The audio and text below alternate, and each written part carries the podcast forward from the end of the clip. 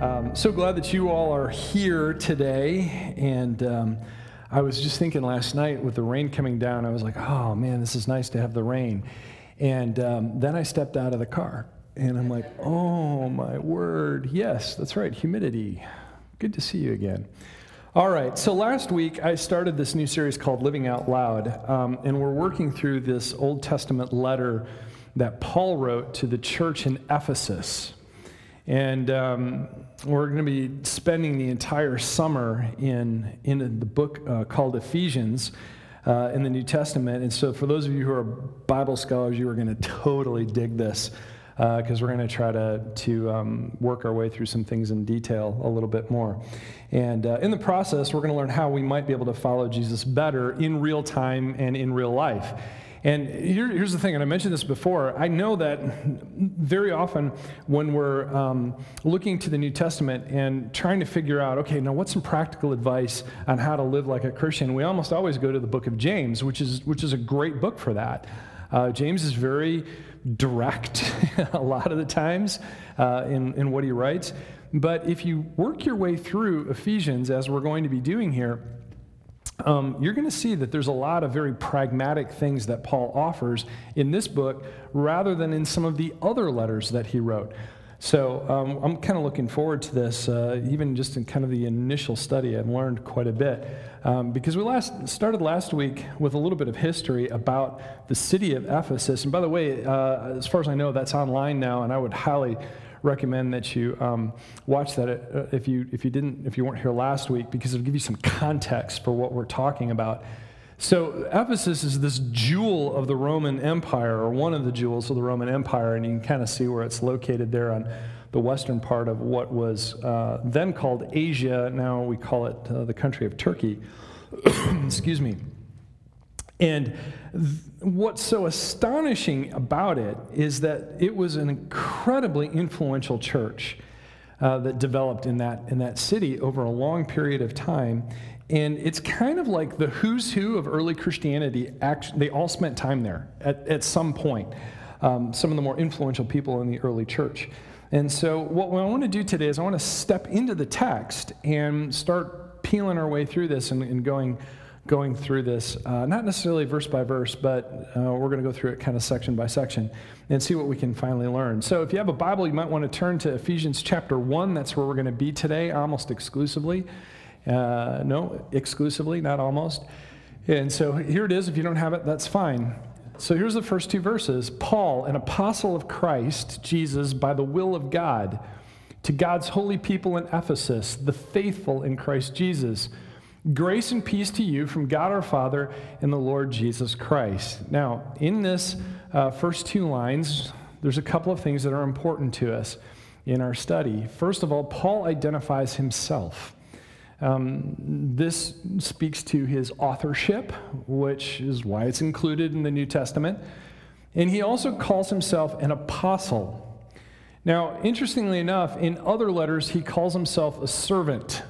But here he calls himself an apostle, and I think this is interesting because the term in Greek for, for servant is doulos, and it literally means slave. But we Americans, we don't like that word.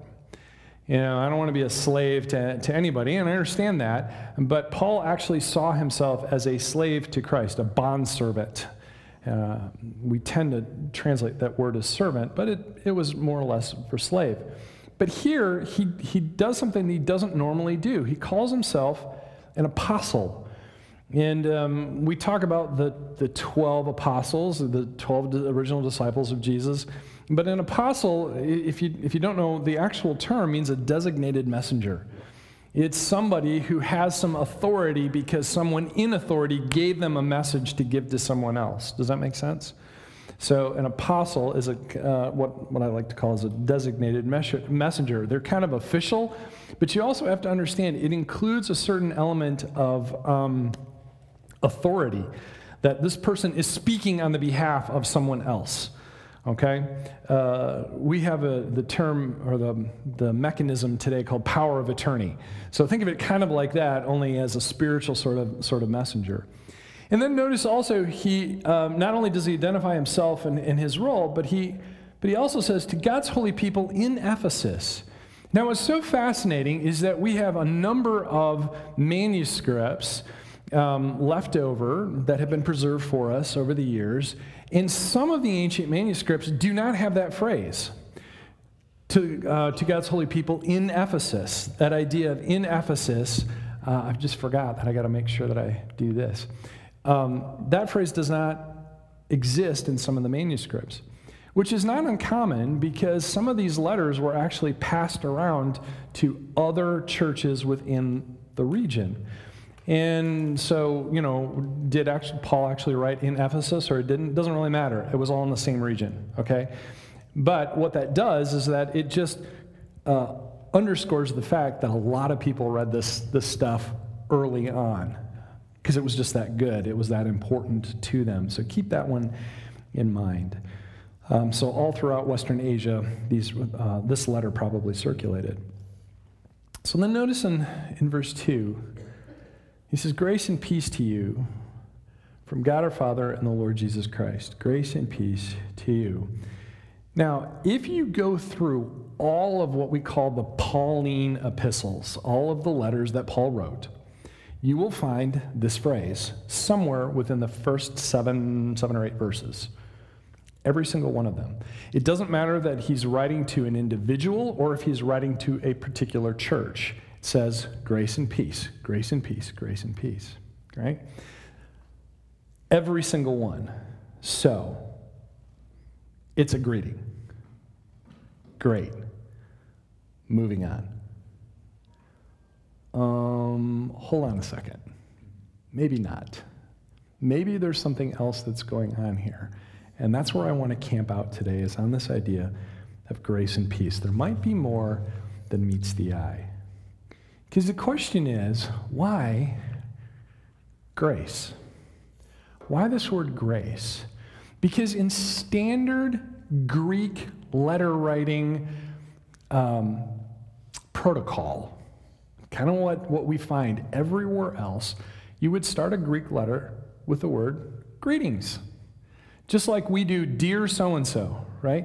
In a Greek letter, you would write greetings. You would start there. Paul doesn't do that. Paul starts with himself, and, and that was common, but then he says grace and peace. Not greetings, grace and peace. This is interesting because this is a deviation, because virtually everything else that he writes follows kind of that standard format. What we see in other pieces of literature throughout the ancient, um, ancient Mediterranean world and Greco Roman world, what we see there, Paul follows that format. And why not? He's a highly educated guy. He's speaking to a very Greek audience. They would understand this when he's sending letters to them. Are you with me on this? So he follows it, except for this. Now, this is where it gets kind of fun. So, greetings. In Greek, that word is kairo. Not like in Egypt, it's spelled differently, okay? Kairo is the word. I'm getting a weird echo up here, Dan. So we have this, this term, Kairo, which simply means greetings. But what's so fascinating is Paul makes a little change. Instead, he uses the word charis, which means grace. There's wordplay here. He's taking the word. Can you hear the, you can hear it, right? Kairo to, to charis. He just makes this slight little change, and it's just enough that if you were an ancient Greek reader, you'd be like, oh, well, that's kind of interesting. It's enough to grab the attention. And so he starts not with greetings, but he starts with grace. Isn't that fascinating? Just does this little wordplay. And remember, Paul's kind of a smart guy, so this kind of, you know, maybe it's his sense of humor. I'm not necessarily sure. But it's, it's so close that it kind of captures the attention. Now, what's, in, what's fascinating to me is that Kairo is the root to Kairos. So the two words are related, okay? And, and the word Kairo here um, means to rejoice. When we say greetings, it's like rejoice or be well. If you're uh, from Germany and somebody sneezes, you say Gesundheit, good health to you, right? And so, in a greeting form, when you say hello to someone, you wish them well, you know? Good day to you used to be the, the standard phrase. Now we just say, hey, right? But the point is, is that in, in the original kind of thought here is this idea of rejoice, be well, maybe even thrive? I don't know. But the idea here is that you're wishing them well with this greeting. And so, charis, this word grace, means that which brings joy, goodwill, and favor. See, that, see how they're connected? So it's not just I'm wishing you well, but I'm wishing you that thing that brings you joy, that brings you goodwill and brings you favor. Now, sometimes I think in church, um, we tend to over theologize. And uh, because we have some seminarians on staff, sometimes we digress to certain theological conversations. And um, some of our other staff members, their eyes roll in the back of their heads and they just let off a little steam. And they're like, You're doing it again. I'm like, Oh, we're sorry. But I think sometimes in the church we over theologize things, which is really something we need to pay attention to because what happens is when you make things too theological, for the average person, it becomes meaningless. It might be meaningful for the people who are having the discussion, but for somebody who is just entering the community, for someone who is just trying to get to know this stuff for the first time, it's kind of like this put off. And we have to be careful about that. And I think very often this word grace becomes one of those words because whenever you talk about grace, for those of us who grew up in the church, it's the free gift of God, not merited by works uh, that we may or may not do, but rather it's something that He just freely offers to us for the salvation of our souls. Right? I mean, we've heard this, especially if you grew up in the church, you've heard this idea of grace. Well, that's true. But I think what we need to do is pause and take a step back and look at it its most basic understanding. Grace is a blessing. Grace is a blessing. When we offer someone grace and we say grace to you, right? When we say those words, what we're actually actually doing is blessing them. We are asking for God's favor on them. We're actually asking God to gift them with the thing that brings joy, favor, and goodwill. We're asking for God's favor. Does this make sense? It's not just about the salvation of, of soul. That could be the result. But that's not necessarily the original blessing to them. The gift here is God's love. The result may be the salvation of the soul, but the gift that he's given is the fact that God loves you. You see that? It's, a, it's an important thing, I think, for us to remember is to say, wait a second, wait a second, let's not confuse the result with the actual gift. The gift is God's love. And so when we ask for God's favor on them, we ask that He give them joy and well being and favor in the, con- in the uh, context of their own lives. That's what we're actually doing. And the other thing that we have to do whenever we see these words, grace and peace, and we have to keep in mind that Paul is very Jewish. In fact, in another letter that he wrote, he says that he is a Hebrew among Hebrews. And so think about it this way Paul is educated as a Hebrew scholar, meaning he understands the entire Jewish religion. He has studied with the finest teachers of his day. So he got his bachelor's degree, his master's degree, and his doctorate all at the temple in Jerusalem. So it's kind of like Harvard. Imagine getting all your education at that one particular institution. That's Paul. He is at that level, he is that kind of a caliber of a scholar. Hebrew among Hebrews. He is Jewish through and through. And that temple is the epicenter for Judaism. There is no other place that he can get a better education about what it means to be a Jew, and that's where he went. So he is fluent in Greek, yes, but still he is Jewish. And he always has Jewish undertones in his writing, and there's layered meaning. And you have to keep that in mind every time that you read Paul. He is writing to a Gentile, a non Jewish audience for the most part, and yet he's still Jewish. You know, sometimes you can, you can take the Jew out of Jerusalem, but you can't take Jerusalem out of the Jew. Does that make sense? I don't, I don't mean that pejoratively. I mean that, you know, quite uh, quite positively in this case. And so the Hebrew word here for grace is hen, if I'm pronouncing it correctly. Hebrew word for grace. And the idea that's carried with this Hebrew word for grace is a person stooping down with kindness. I want you to think about that. Stooping down with kindness. Maybe he is, or she is, in this case, giving something that that person needs as they stoop down, or maybe they're helping someone up. But that's the, that's the idea that's carried in this word. And we talk about this idea of grace, and we do it theoretically, but the ancient Hebrew is very concrete, stooping down. And you can imagine this. Think about with your own children when they were little. They're doing this, and you pick them up, right? You can't help it because it's so cute. you pick them up, even though they're seven years old and getting heavier. I know this by experience. This idea is stooping down with kindness. Again, we have to remember that grace itself is a gift and it's grounded in God's love and his happiness in bending down toward us and his creation. Salvation is just the result. The gift is the fact that God loves us, that he hasn't gone anywhere, that he still loves us, he will continue to love us. And he will love us over and over and over again, even when you blow it, and we will because we're human beings. We know that. He's still stooping down. That's grace. That's the actual gift. It is a hopeful picture.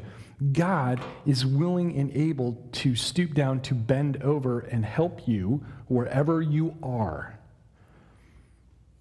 How many of you think that's good news? That's really good news, I think.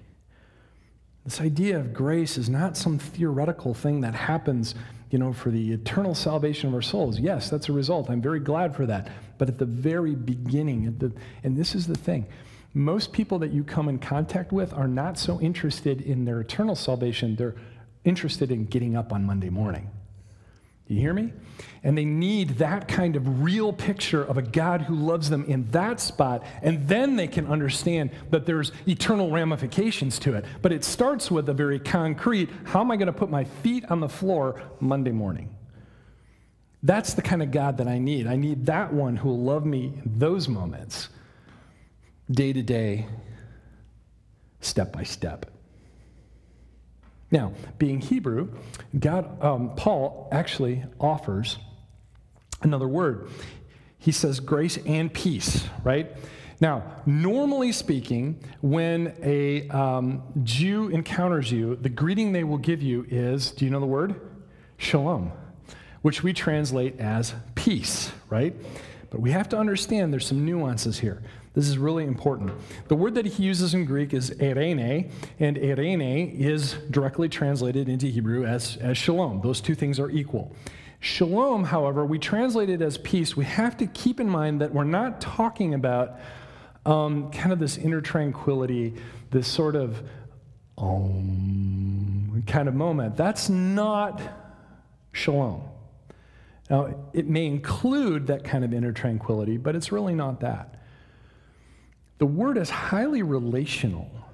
And shalom means that we have peace with one another and peace with God. Like I said, it's a relational term. And so what really happens is, is that shalom is when everything is in balance and in is equilibrium. You are living up to your end of the relationship. I'm living up to my end of the relationship, and therefore we have balance. That's shalom. This beautiful picture of balance. So maybe we could even say harmony would be a word that we're in relationship with one another. We are equal partners in that sense where we are relating to one another and we're doing it effectively and well. So think in terms, whenever you see shalom, not just an inner peace, but equilibrium, harmony, when everyone is living up to their part. It's a very, very relational term. Excuse me. So when Paul greets with these two words, grace and peace, you need to understand he is blessing the reader. He's blessing that reader. And by the way, that reader is you and me. He's blessing us with favor and harmony. May you find favor with God, God's favor. May that love pass on to you so that you have His favor, and may you have harmony with Him and the people around you. May you have some hope. May you have some healing. May you have some reconciliation. Maybe, maybe you, you need some restoration. Maybe it is that you need clarity, but those are the things that Paul is blessing us with by saying, Grace and peace to you from God our Father and the Lord Jesus Christ.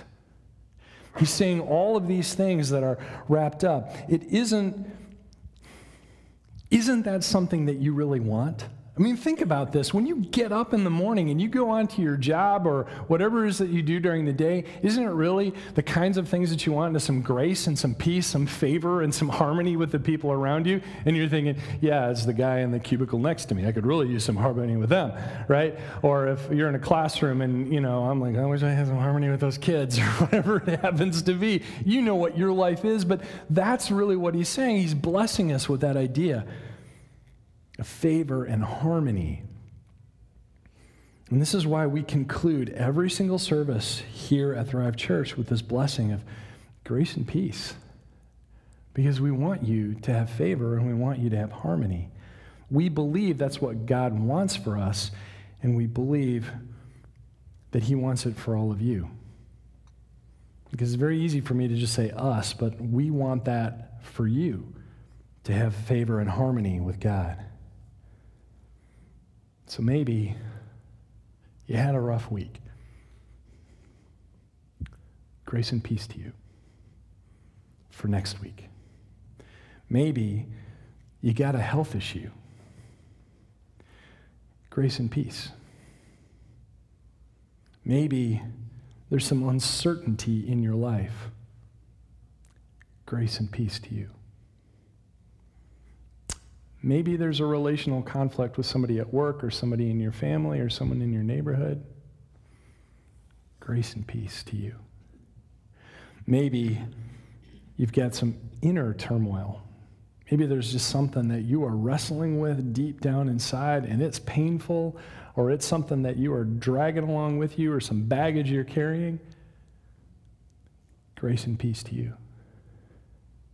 Grace and peace. May you find favor and harmony with God and with other people. And so, my prayer for you is that this week you would experience grace and peace dramatically in some place in your own life. And may you pass along grace and peace to somebody else who needs it. This beautiful picture of a joyful God bending toward you to meet you where you are and help you with whatever your need is. And so I want you to keep that picture in your mind as we worship some more. That there is this God, and yes, that God um, is other and greater, incomprehensible. But with all due respect to Bette Midler, he is not watching from a distance. He stoops down with grace and mercy and hope and love. And as we worship, I want you to remember those things.